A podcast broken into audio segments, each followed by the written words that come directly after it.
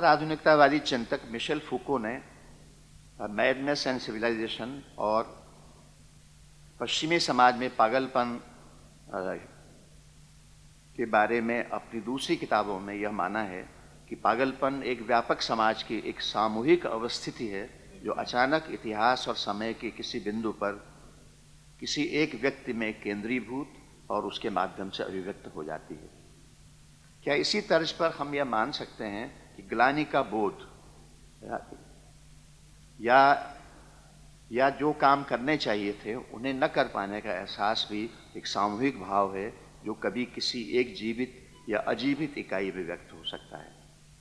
अगर ऐसा है तो गजानन माधव मुक्तिबोध की लंबी कविता अंधेरे में स्वतंत्रता के बाद इसी ग्लानी बोध की कविता है।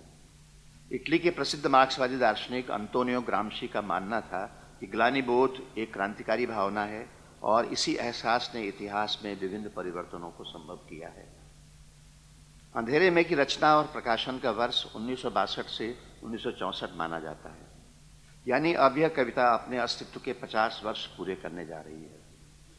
यह भी एक संयोग है कि सन 2014 में इस कविता के रचनाकार के आकस्मिक निधन के 50 साल हो जाएँगे और जब 19 और जब सन 2017 आएगा तो हम मुक्तिबोध की जन्मशती मना रहे होंगे। फ़िलहाल हिंदी की दुनिया में पिछले दो वर्षों से कई कवियों और आलोचकों की जन्मशतियाँ धूमधाम से मनाने का जो कर्मकांडी वातावरण छाया हुआ है, उसके बीच ये ज़रूरी लगता है कि हम अंधेरे में की अर्धशती मनाएँ। जिसका अर्थ यही है कि हम उसे बार बार पढ़ें, उसके बेहद दारुण और तकलीफ़ देह संसार में प्रवेश करें और उसके अर्थों और आशयों को समकालीन समय में फिर से गठित करें। हम उस डरावने जुलूस को फिर से देखें जिसमें डोमा जी उस्ताद से लेकर शहर के तमाम बुद्धिजीवी, कलाकार और लेखक, कविगण शामिल हैं और जिसमें लोगों को दंगा देख लेने के कारण मिलने वाली सजा की आशंका से बुरी तरह ग्रस्त एक कवि है, जिसकी आत्मा में ऐसा भीषण अपराध बोध है कि वह गोली चलने और कर्फ्यू मार्शल लॉ लगने की घटना का कारण भी खुद को ही मानता है। मेरे ही कारण हुआ यह अघट। मेरे ही कारण लगा मार्शल लॉ। अंधेरे में कि अर्धशती दरअसल यह जांचने का समय है, क्या हमारे भीतर भी ग्लानी का एहसास बचा हुआ है? क्या हम खुद को धिक्कार सकते हैं? और आज जीवन के कई क्षेत्रों में शोषित, वंचित और हाशिए पर और हाशिए पर धकेले गए लोगों पर तरह तरह के जो अत्याचार और अनाचार हो रहे हैं, क्या उनके लिए हम अपने को कुछ जिम्मेदार मान जिम्मेदार मान सकते हैं? मुक्तिबोध की यह कविता बार बार सच होती है, यही उसका कालजयी होना है।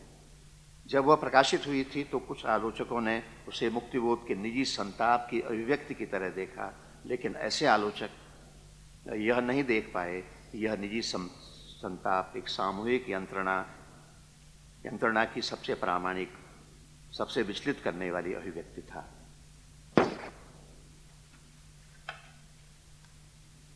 पिछले छह दशकों की कविता का स्वभाव जानने के लिए अगर हम किसी केंद्रीय रूपक की या प्रतिनिधि पाठ की खोज करें तो वह अंधेरे में ही होगा। एक महाकाव्य फलक पर सक्रिय यह कविता मुक्तिबोध की अंतिम कविता मानी जाती है। यह भी यह भी एक सुखद संयोग है कि मुक्तिबोध जैसे कठोर और कड़ियल कवि के मरणोपरांत प्रकाशित पहले संग्रह की भूमिका, प्रेम और सौंदर्य के कवि शमशेर बहादुर सिंह ने लिखी थी, जिसमें वे कहते हैं, एकाएक क्यों सन चौसठ के मध्य में गजानन माधव मुक्तिबोध विशेष रूप से महत्वपूर्ण हो उठे। तमाम साप्ताहिक, मासिक और दैनिक उनका परिचय देने लगे और दिल्ली की साहित्यिक हिंदी दुनिया में एक हलचल सी आ गई। इसलिए कि मुक्तिबोध एकाएक हिंदी संसार की घटना बन गए। कुछ ऐसी घटना जिसकी ओर से आँखें मूल लेना असंभव था। उनकी एकनिष्ठ तपस्या और संघर्ष, उनकी अटूट सच्चाई, उनका पूरा जीवन सभी एक साथ हमारी भावना के केंद्रीय मंच पर सामने आ गए। और हम और हमने उन, उनके कवि और विचारक को एक आश्चर्य दृष्टि से देखा। शमशेर की तर्ज पर यह कहा जा सकता है कि एकाएक क्यों सन चौसठ के बाद मुक्तिबोध की कविता अंधेरे में हिंदी कविता का एक महत्वपूर्ण प्रसान महत्वपूर्ण प्रसान महत्वपूर्ण प्रसान, प्रस्थान बिंदु और आगे चलकर एक पूरी पीढ़ी के लिए संदर्भ बन गई। जर्मनी के प्रसिद्ध नाटककार और कवि बर्टोल्ड ब्रेस्ट की एक कविता एक कविता की पंक्ति। वह जो हंस रहा है तो सिर्फ़ इसलिए कि बुरी खबर अभी उस तक नहीं पहुँची है। हिंदी में काफ़ी उद्धृत की गई है।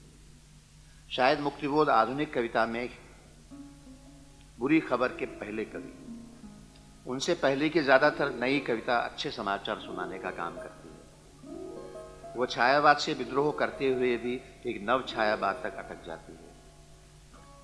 अज्ञेय की कविता कलगी बाजरे की इसका प्रसिद्ध उदाहरण है, जिसमें वे प्रेमिका के लिए लजाती साँझ के नभ की अकेली तारिका जैसे रूमानी संबोधन को खारिज करते हुए उसे, बिछलती घास हो तुम लहलाती हवा में कलगी बाजरे की, जैसे बिंब में रूपायित करते हैं। यानी कथ्य लगभग वही रहता है, सिर्फ़ उसके अलंकरण बदल जाते हैं। केदारनाथ सिंह ने तार सप्तक के पुनर्मुद्रण के समय लिखा था, तार सप्तक अपने समय के अग्रिम दस्ते का घोषणा पत्र न होकर एक नए प्रकार के सौंदर्य शास्त्र का उद्घोषक बन गया। इसका एक कारण यह था कि अन्वेषण और प्रयोग की जिस धारणा को लेकर ये कवि चले थे, उसके ऐतिहासिक कारणों और दिशा का उन्हें ठीक ठीक पता नहीं था। रघुवीर सहाय ने उसकी ऐतिहासिकता को उसके सातों कवियों की विकास यात्रा से जोड़ते हुए एक दिलचस्प टिप्पणी की थी। कि देखना चाहिए कि पुस्तक में शामिल नई रचनाएँ कवियों को कहाँ ले गई। मेरा ख्याल है कि कि मुक्तिबोध और अज्ञेय को छोड़कर बाकी कवियों में से कोई भी इन 20-22 वर्षों में कहीं नहीं पहुँचा है। वे या तो अपनी खोज समाप्त कर चुके हैं या कुछ ऐसे काव्य परिश्रम में में जुटे हुए हैं जो उन्हें अब उतनी उपलब्ध नहीं दे सकता जितनी 20 साल पहले देता था। नई कविता के एक स्रोत पर अज्ञा है, जो यह दीप अकेला स्नेह भरा है, गर्व भरा मदमाता सा, इसको भी पंक्ति को दे दो की भावना के साथ अकेले के आत्मदान में अस्तित्व की सार्थकता देखते हैं और दूसरे छोर पर मुक्तिबोध, अपने आत्मसंघर्ष को मुक्ति के रास्ते अकेले में नहीं मिलते कहकर समाज बोध में बदल देते हैं। और इसीलिए हर गली में, हर सड़क पर झाँक झाँक कर देखता हूँ प्रत्येक मानवीय स्वानुभूत यथार्थ विवेक प्रक्रिया, क्रियागत परिणति खोजता हूँ पठार, पहाड़, समुंदर। अज्ञेय की आत्मपरकता की दीप और मुक्तिबोध के अंधेरे में के बीच एक व्यापक वर्ण क्रम है, जिसमें शमशेर, नागार्जुन, त्रिलोचन, भवानी प्रसाद मिश्र, रघुवीर सहाय, सर्वेश्वर दयाल दयाल सक्सेना विजय देव नारायण शाही पूर्ण नारायण, केदारनाथ सिंह, जैसे अनेक कवि अपने अपने ढंग से, अपने समय के रूपक करते हैं। यह ऐसा कवि कर्म है जिस पर मुक्तिबोध की एक टिप्पणी अब भी बहुत सार्थक लगती है। मैं कलाकार की स्थानांतरगामी प्रवृत्ति पर बहुत ज़ोर देता हूँ। आज के वैविध्य में उलझन से भरे रंग बिरंगे जीवन को यदि देखना हो तो अपने वैयक्तिक क्षेत्र से एक बार तो उड़कर बाहर जाना ही होगा। कला का केंद्र व्यक्ति है पर उसी केंद्र को अब दिशा व्यापी करने की आवश्यकता है। गौरतलब यह है कि उस सघन और गौरतलब यह है कि वही कविता हमारी सामाजिक सांस्कृतिक स्मृति में दर्ज हो सकी है, जो अपने वैयक्तिक क्षेत्र से बाहर उड़कर गई हो। साठोत्तरी कविता या संसाठ के बाद बात की कविता कविता की कठिनाई, मुक्तिबोध की कविता मुझे कदम कदम पर चौराहे मिलते हैं, मैं इस तरह व्यक्त हुई है। कठिनाई यह नहीं है कि कमी है विषयों की, वरन यह कि उनका आधिक्य ही उसको सताता है। और उस उसका अप्रत्यक्ष घोषणा पत्र भी जैसे मुक्तिबोध के शब्दों में तय हो गया था। अब अभिव्यक्ति के सारे खतरे उठाने ही होंगे, तोड़ने ही होंगे मठ और गढ़ सब। संसार के बाद की कविता का मठ और गढ़ तोड़ने का यह प्रोजेक्ट यथार्थ सौंदर्य बोध और आत्मिक भावनाओं तक में सक्रिय रहा और रघुवीर साहब जैसे व्यक्ति तो पूरी, अपनी पूरी काव्य यात्रा में यह मानते रहे कि नया कुछ रचने के लिए तोड़ना बहुत ज़रूरी है। नई कविता का आत्मनेपद, रघुवीर सहाय तक आते एक अधेड़ भारतीय आत्मा में बदल चुका था, जो अलंकारों से विहीन एक भरा पूरा आदमी था। तो दूसरी ओर कमलेश एक सघन मिथकीय भाव भूमि पर अपने परिवेश को पुनर्भाषित कर रहे थे और विनोद कुमार शुक्ल धूमिल के लगभग उलट एक शांत भाषा में अपनी संवेदना में फूटती हुई जड़ों और जड़ों में से फूटती जड़ों को ही नए ढंग से देख रहे थे।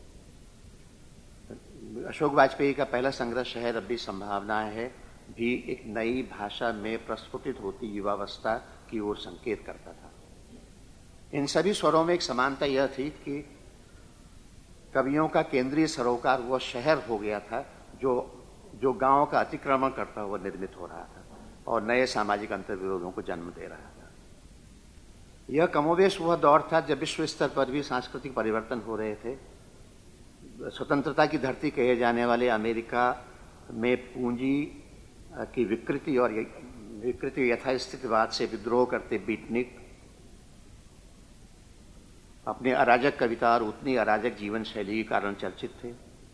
बीट कविता और ब्लैक पोइट्री ने बांग्ला में भूखी पीढ़ी के कवियों, तेलुगु में दिगंबरालु रचयितालु संगम के अनेक अनुयायियों, मराठी में दलित पैंथर के नामदेव रसाल जैसे कवियों और हिंदी में राजकमल चौधरी, सौमित्र मोहन, जगदीश चतुर्वेदी की कविता को प्रभावित किया जिसकी परिणति अंततः कविता नामक आंदोलन में हुई।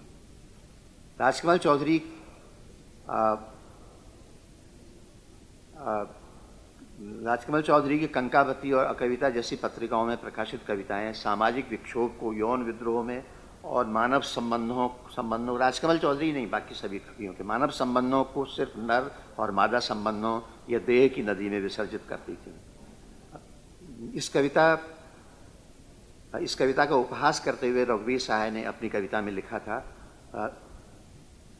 हो सकता है बनिया बनिया रहे और कायत कायत रहे और जब कविता लिखे तो आधुनिक हो जाए।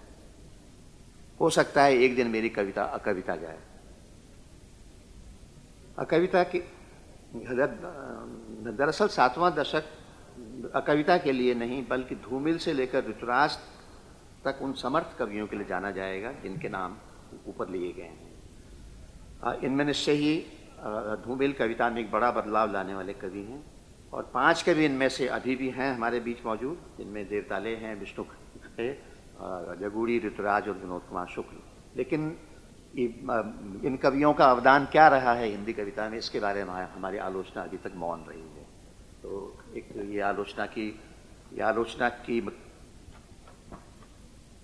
की बहुत बड़ी खामी है, लेकिन इस पर चर्चा समय नहीं है। कविता की अराजकता और वैयक्तिक विक्षोभ के समांतर या उसकी सीमाओं के कारण ही जन्म लेने वाली क्रांति धर्मी कविता का योगदान भी बहुत बड़ा है। जिसका उस उन्नीस सौ सड़सठ में पश्चिम बंगाल के नक्सलवादी, नक्सलबाड़ी ज़िले में हुए भूमिहीन किसानों के विद्रोह में था। बांग्ला की भूखी पीढ़ी, तेलुगु की दिगंबर पीढ़ी और पंजाबी के कई रचनाकारों ने इस आंदोलन कई रचनाकारों का इस आंदोलन ने कायाकल्प किया और हिंदी में भी सामाजिक रूप से प्रतिबद्ध अनेक कवियों को एक नई राह दिखाई। धूमिल कुमार विकल, आलोक धनवा वेणुगोपाल, गोरख पांडे और इस तरह दूसरे कवि खास तौर से नक्सलवादी चेतना के कवि माने गए। आलोक धुन्ना की कविता जनता का आदमी और गोली दागो पोस्टर, जैसी कविताएँ, क्रांतिकारी कविता की इबारत बन गईं। और वे अपनी भाषा को लांग कर दूसरी भाषाओं की कविताओं में शामिल हो गई। इस तरह एक एक्टिविस्ट पोएट की अवधारणा ने जन्म लिया। नक्सलवाद ने हिंदी कविता को व्यापक रूप से वामपंथ की ओर प्रवृत्त किया और भारत या खास तौर से निर्धन, सामंती और दूसरे अन्यायों से पीड़ित हिंदी प्रदेश में अनजाने ही कवि की एक भूमिका भी तय कर दी। ऐसे ही समय में नागार्जुन और तिलोचन जैसे कवि एकाएक नए सिरे से प्रासंगिक बने। उनके सबसे उल्लेखनीय संग्रह भी इसी दौर में प्रकाशित हुए युवा कविता ने एक नई धार ग्रहण की और अज्ञेयवाद के सबसे निकट कहे जाने वाले कवियों मसलन सर्वेश्वर दयाल सक्सेना और रघुवीर सहाय के रघुवीर सहाय में रघुवीर सहाय के कथ्य और भाषाई विन्यास में भी बड़ा परिवर्तन आया। इसके बाद आन, इसके बाद जयप्रकाश आंदोलन और उसके नतीजे में इंदिरा गांधी द्वारा लागू किए गए 1975 के आंतरिक आपातकाल ने कविता की प्रतिरोधात्मक प्रवृत्ति को और भी तेज किया। नागार्जुन नागार्जुन की जली ठूंठ पर बैठकर गई कोकिला कूक, बाल न बांका कर सकी शासन की बंदूक। या नए राष्ट्र की नव दुर्गा है, नए खून की प्यासी, नौमन कपूर जले रात दिन फिर भी रहे उदासी। जैसी प्रसिद्ध कविताएँ, या धूमिल की धूमिल की आज़ादी, क्या आज़ादी तीन थके हुए रंगों का नाम है जिसे एक पहिया ढोता है, या इसका कोई मतलब होता है? या रघुवीर साहब की लोकतंत्र, रघुवीर साहब के लोकतंत्र द्वारा हमें मनुष्य और कुत्ते की ज़िंदगी के बीच चाँप लिए जाने जाने की तरह तरह से पड़ताल करती हुई अनेक रचनाएँ और आपातकाल से कुछ पहले ही लिखी गई, लगभग भविष्य कथन करती हुई, एक करती हुई रघुवीर साहब की वह कविता, आने वाला खतरा इस चेतना की बहुचर्चित कविताएँ हैं। आने वाला खतरा की पंक्तियाँ हैं। औरतें, ये आपातकाल से पहले लिखी गई थी। औरतें पिएँगी आदमी, औरतें पिएँगी आदमी खाएँगी रमेश। एक दिन ऐसा आएगा जब किसी की कोई राय न रह जाएगी रमेश। क्रोध होगा पर विरोध नहीं, अर्जियों के सिवाय रमेश। खतरा होगा, खतरे की घंटी होगी और उसे बादशाह बजाएगा रमेश। हिंदी कविता के सातवें और आठवें दशक सर्वाधिक पूर्ववर्ष सक्रिय और युगांतरकारी हैं। क्योंकि उनमें कई पीढ़ियों की सक्रियता एक बड़े काव्य समाज की रचना करती है। इस दौर की कविता की परिभाषा और स्वरूप के बारे में विभिन्न कवियों की उक्तियों को ही देखा जाए तो एक प्रस्थापना परिवर्तन साफ़ दिखाई देता है। नागार्जुन की कविता में अगर हिंदी भाषी ग्रामीण जीवन ग्रामीण जीवन के गहरे सरोकार हैं तो त्रिलोचन अपने को उस जनपद का कवि मानते हैं, जो नंगा भूखा रूखा है, या हिंदी की कविता उनकी कविता है, जिनकी सांसों को आराम नहीं था। आराम नहीं था कहते हुए कविता कविता और कई, कविता और कई कवि कर्म की एक नई भाषा की ओर संकेत करते हैं। इसी तरह रघुवीर साहब जब यह कहते हैं कि एक मेरी मुश्किल है जनता, जिससे मुझे सच्ची नफरत है और निसंग जिस पर कि बार बार मेरा क्रोध, न्यौछावर होता है। तो वह एक जटिल होते यथार्थ के बीच कविता की उतनी ही जटिल भूमिका और संवेदनात्मक उहापोह को रेखांकित कर रहे होते हैं। एक और शमशेर बहादुर सिंह एक सच्चे कवि के लिए तीन चीज़ों, प्राणवायु मार्क्सवाद और आवाम के आईने में अपनी छवि को ज़रूरी मानते हैं। तो मुक्तिबोध मर गया देश, अरे ज़िंदा रह गए तुम। या कविता में कहने की आदत नहीं, पर कह दूँ वर्तमान समाज चल नहीं सकता। कि ग्लानिबोध के साथ ही परिवर्तन की परिवर्तन की आकांक्षा को अभिव्यक्त करते हुए उसी बदलाव की ओर संकेत करते हैं। मुक्तिबोध का यह गहरा बोध आत्महीनता या आत्म पराजय नहीं, बल्कि आत्म साक्षात्कार है, जिसे ग्रामसी ने एक क्रांतिकारी भावना बताया था। धूमिल की कविता, धूमिल में कविता की एक भिन्न भूमिका की खोज है। उनके कविता संबंधी वक्तव्य उनकी कविता में कविता संबंधी कई वक्तव्य उनकी कविता में मिलते हैं। उन्हें वक्तव्यों का कभी भी कहा जाता है, वो कहा जाता है कहा जाता है और वे खुद भी मानते थे कि एक सार्थक कविता सबसे पहले एक सार्थक वक्तव्य होती है। प्रारंभिक दौर में धूमिल के लिए कविता भीड़ में बौखलाए हुए आदमी का संक्षिप्त एक आलाप थी। तो आगे चलकर वे अपनी कविताओं के लिए एक दूसरे लोकतंत्र की तलाश करते हुए बतला करते हुए दिखते हैं। और इस बेचैनी में कविता का उपहास करने के करने के अतिरेक तक जाते हैं, मैं इस ससुरी कविता का क्या करूँ? इस दौर की कविता मोटे तौर पर तीन स्तरों पर अपनी पूर्ववर्ती कविता से अलग हुई है। उसके अनुभव जगत में गुणात्मक रूप से विस्तार और परिवर्तन हुए हैं और वह दैनंदिन कार्यकलापों, हाशियों पर प्रकट होने वाले लोगों, वस्तुओं, घटनाओं, संवेदनों, राजनीतिक सत्ता विमर्श के शिकार या उनसे बाहर के मनुष्य को काव्य संवेदना के केंद्र में ला सकी है। नंबर दो, उसकी प्रेरणाओं और अंतर्वस्तु और शिल्प के स्रोत कविता से बाहर गए हैं और वह मात्र काव्यात्मक अभिव्यक्ति नहीं रह गई है। उन्नीस सौ तिरासी के आसपास अज्ञे ने अज्ञे ने कहा था, कविता कविता में से ही कविता में से ही निकलती है। इसे एक तरह से नई कविता का सूत्र वाक्य माना जा सकता है। लेकिन साठ के बाद की कविता में घटित युगांतर इसके विपरीत अर्थ लिए हुए था और वो कविता को कविता के भीतर नहीं, बल्कि उससे बाहर के यथार्थ में खोजता पाता था। नंबर तीन, कविता के गैर, कविता के निरंतर गैर काव्यकरण की प्रक्रिया भी डेढ़ दशकों में खासी तेज हुई है। तेज वह वह काव्य भाषा से ज़्यादा गद्य भाषा की ओर गई है और ज़ाहिर है उसमें गद्य उसकी लगातार मदद करता करता गया है, जो कि सामाजिक व्यवहार की एकमात्र भाषा है, कविता के माध्यम से परिवर्तन की आकांक्षा एक लंबे समय तक काव्यात्मक महाविमर्श जैसी बनी रही, लेकिन उसके भीतर छोटे छोटे विमर्श भी पैदा हुए। उसमें साधारण मनुष्य के साथ उसके साधारण चीज़ों और संबंधों, उसके स्व उसकी स्मृतियों, असहायता के नगण्य कहे जाने वाले ब्यौरे प्रकट हुए, जिनमें माँ, पिता, बहन, पहाड़, नदी, पेड़, चिड़िया आदि भी सामाजिक या आंतरिक दुर्वस्था के रूपकों की तरह आईं। यह काव्य विधा का नया लोकतांत्रिकरण था, जिसने कविता को अद्वितीय अभिव्यक्ति से अलग करके एक सहज सामान्य दैनंदिन अभिव्यक्ति में तब्दील कर दिया। विनोद कुमार शुक्ल, जगूड़ी, जगु विष्णु खरे, देवताले, अशोक वाजपेयी, कुमार विकल, प्रयाग शुक्ल, विजेंद्र, अशोक वाजपेयी के बाद आए गिरधर राठी, राजेश जोशी इब्बार रब्बी वेणुगोपाल ज्ञानेन्द्रपति, सोमदत्त विनय दुबे नरेंद्र जैन, विष्णु नागर, गोरख पांडे, अरुण कमल वीरेंद्र अंगवाल असद जैदी, उदय प्रकाश विनोद भारद्वाज की कविताओं के साथ मनुष्य के आंतरिक और सामाजिक इतिहास के ऐसे अनेक परिदृश्य उजागर हुए, जिन्हें पूर्ववर्ती कविता काव्य का विषय मानने से हिचक। संवेदनाओं का यह इतिहास ज़्यादातर मुख्य धारा से दूर समाज के हाशियों में छोटी, मामूली, उपेक्षणीय उपेक्षणीय जगहों और नगण्य लोगों, दृश्यों, वस्तुओं, घटनाओं और स्पंदनों से निर्मित होता रहा है। यह कहा जा सकता है कि इतिहास और विज्ञानों के क्षेत्र में सबॉल्टन निम्न वर्गीय विमर्श शुरू होने से काफ़ी पहले ही हिंदी कविता का स्वरूप सबॉल्टन हो गया था। जिसमें नामों और चरित्रों की ही नहीं, चीज़ों और घटनाओं की भी एक पद दलित तिरस्कृत दुनिया प्रकट हुई है। इसका एक दस्तावेज़ सन 1977 में प्रकाशित पहल का कवितांक इस नवान्न में है, जो आज जिसे आज भी हम एक जीवंत दस्तावेज़ की तरह पढ़ सकते हैं। एक और अनुभव जो समकालीन कविता में शिद्दत से व्यक्त हुआ है, किसी क्षति का अनुभव एक खोने का एहसास और विस्थापन का बोध है। हालाँकि सन 1936 में ही नागार्जुन उनको प्रणाम शीर्षक कविता में इस देश के विफल लोगों का गुणगान कर चुके थे, जो नहीं हो सके पूर्ण काम मैं उनको करता हूँ प्रणाम, जो छोटी सी नैयार लेकर करने, उतरे करने को उधर पार, मन की मन में ही रही, स्वयं हो गए उसी में निराकार। लेकिन आज़ादी के बाद इन विफल होते लोगों की संख्या लगातार बढ़ती गई है।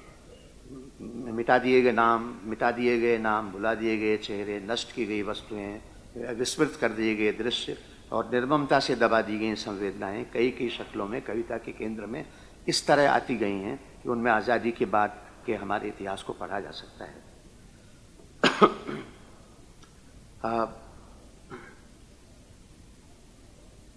लीलाधर जगूड़ी अपनी कविता रोज एक कम में कहते हैं, हमें, हमारे अलावा यही कोई कोई और जान सकता है। सुबह हम कितने थे और कितने रह जाते हैं, शाम को शाम को हम कितने थे और कितने रह जाते हैं सुबह को। हम में से रोज कोई कम हो जाता है। अरुण कमल अपनी एक कविता में चारों ओर बनती शहरी इमारतों और प्रतिदिन बदलते दृश्यों के बीच अपने परिचित इलाके की पहचान भूल जाते हैं और एक और एक विफल से उम्मीद करते हैं कि ऊपर से कोई परिचित आवाज़ आएगी और मुझे बुला लेगी। आठवें दशक के ज़्यादातर कवियों के पहले और कहीं कहीं दूसरे संग्रह भी संग्रह भी नब्बेवें दशक में आए। राजेश जोशी का एक दिन बोलेंगे पेड़ मिट्टी का चेहरा, असद जैदी का अत्यंत महत्वपूर्ण संग्रह, बहने और अन्य कविताएँ ज्ञानेन्द्रपति का शब्द लिखने के लिए ये कागज़ बना है। वेणुगोपाल का, हवाएँ चुप नहीं रहती। अरुण कमल का अपनी केवल धार नीलाप का चीज़ें उपस्थित हैं, आदि कुछ आदि कुछ संग्रहों के नाम हैं। इसी दौर में एक नई पीढ़ी उभर कर आ रही थी, जिसमें देवी प्रसाद मिश्र, कुमार अम्बुज नीलेश रघुवंशी, हेमंत कुकरेती, विमल कुमार, प्रमोद कौसवाल, कात्यायनी मदन कश्यप निर्मला गर्ग, अनामिका गगन गिल आदि प्रमुख रूप से उभर कर आए। यह पीढ़ी ये दोनों पीढ़ियाँ आज भी सक्रिय हैं और और अपने काव्य स्तर को बरकरार रखे हुए हैं, जो कि आज शायद बाजारीकरण की आंधी में बड़ा मुश्किल काम है। ये सभी अच्छे खासे कवि हैं। कवि हैं, कवि के रूप में अपनी अच्छी खासी पहचान रखते हैं। लेकिन शायद एक दिन आएगा जब उनकी कविता भी उतनी अच्छी पहचान रखेगी और वह अपने रचनाकार के कब्जे से छूटकर स्वाधीन होकर घूमेंगी, फिरेंगी और अपना खुद का जीवन जिएँगी। अंत में एक एक और लेकिन एक, इस पूरी, इन दो दशकों की जो पूरी कविता है। इसमें परिवर्तन की उत्कट आकांक्षा इस कविता का मूल स्वभाव है। खासकर मेरी पीढ़ी के कवियों में बदलाव का स्वप्न तरह तरह से अभिव्यक्त हुआ है। उजले दिन ज़रूर आएँगे। इस तरह की, इस तरह इस तरह परिवर्तन कामी पंक्तियाँ बहुत अधिक मिलती हैं। दरअसल हमारी पीढ़ी ने उस दौर में लिखना शुरू किया था, जब परिवर्तन की आहटें बहुत तेज़ हो गई थी और लगता था दरवाजे खोलने की देर है और दुनिया बदल जाएगी। उस परिवर्तन की उम्मीद हमारे स्वप्नों में ही नहीं, बल्कि हमारे चेहरों तक में बिंबित होती रहती थी। वेणुगोपाल से लेकर वीरेन डंगवाल तक कई रूपों में यह परिवर्तन दिखाई देता है। ये अलग बात है कि उस उस परिवर्तन का स्वप्न जो है, वो आज के विकृत परिवर्तनों की ओर चला गया। और जब ऐसा हुआ तो कविता ने उसकी आलोचना करना और उसका विरोध करना, अपना धर्म बना लिया। यह प्रतिरोध कविता में आज भी बचा हुआ है। भले ही इस बीच यह त्रासदी हुई हो कि दूसरी सांस्कृतिक विधाओं में यह विरोध बहुत कम हो गया हो या खत्म हो, हो चुका हो। लेकिन कविता बाज़ार के आगे भूमंडलीकरण के आगे जागतिकरण वैश्वीकरण के आंधी के आगे शायद घुटने नहीं टेक रही है और वो अपना अपने समय के हादसों पर अपना आर्तनाद करना बंद नहीं करेगी।